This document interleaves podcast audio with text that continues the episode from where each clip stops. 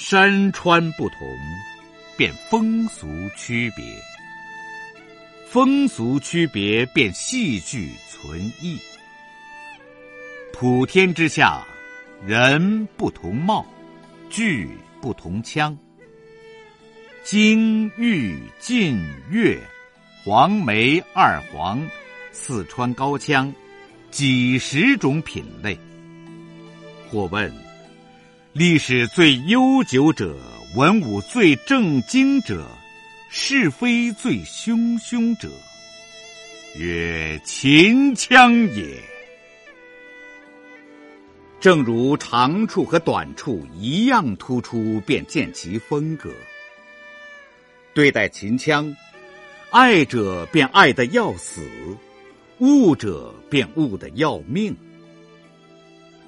外地人，尤其是自夸于长江流域的纤秀之士，最害怕秦腔的震撼。评论说的婉转的是唱的有劲，说的直率的是大喊大叫。于是便有柔弱女子常在戏台下以容堵耳，又或在平日教训某人。你要不怎么怎么样，今晚让你去看秦腔。秦腔成了惩罚的代名词，所以别的剧种可以各省走动，唯秦腔，则如秦人一样死不离窝。严重的乡土观念，也使其离不了窝。可能还在西北几个地方变腔走调的有些市场，却绝对冲不出往东南而去的潼关呢。但是几百年来，秦腔却没有被淘汰、被沉沦，这是多少人在大惑而不得其解？其解是有的，就在陕西这块土地上。如果是一个南方人，坐车轰轰隆隆往北走，渡过黄河进入西岸，八百里秦川大地，原来竟是一幅黄褐的平原。辽阔的地平线上，一处一处用木船夹打成一尺多宽墙的土屋，粗笨而庄重。冲天而起的白杨、苦练、紫槐，枝干粗壮如筒，叶却小似铜钱，迎风正反翻覆。你立即就会明白了，这里的地理构造，竟与秦腔的旋律惟妙惟肖的一统。再去接触一下秦人吧。活脱脱的一群秦始皇兵马俑的付出，高个儿、浓眉，眼和眼间隔略远，手和脚一样粗大，上身又稍稍渐长于下身。当他们背着沉重的三角形状犁铧，赶着山包一样团块组合式的秦川公牛。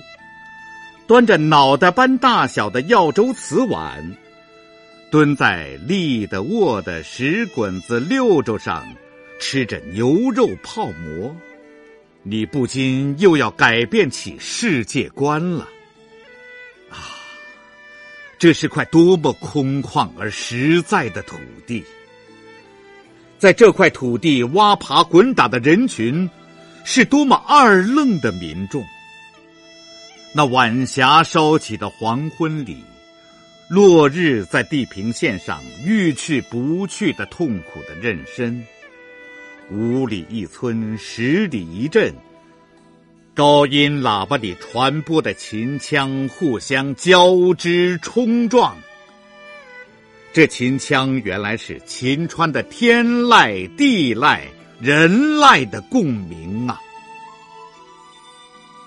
农民是世上最劳苦的人，尤其是在这块平原上。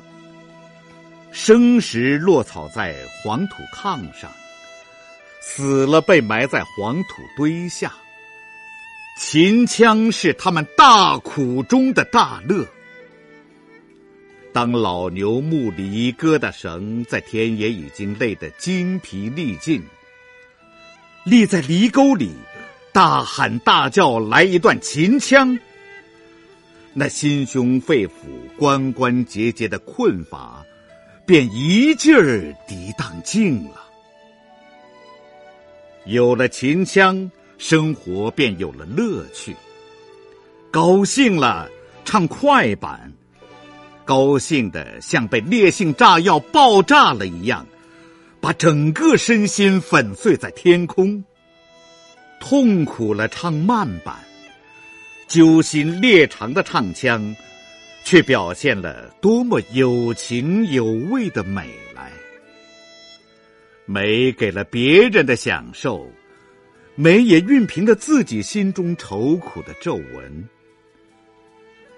当他们在收获时节的土场上，在月在中天的庄院里，大吼大叫唱起来的时候，那种难以想象的狂喜、激动、雄壮，与那些献身于诗歌的文人，与那些有吃有穿却总感空虚的都市人相比，常说的什么伟大的、永恒的爱情，是多么渺小、有限可虚弱呀！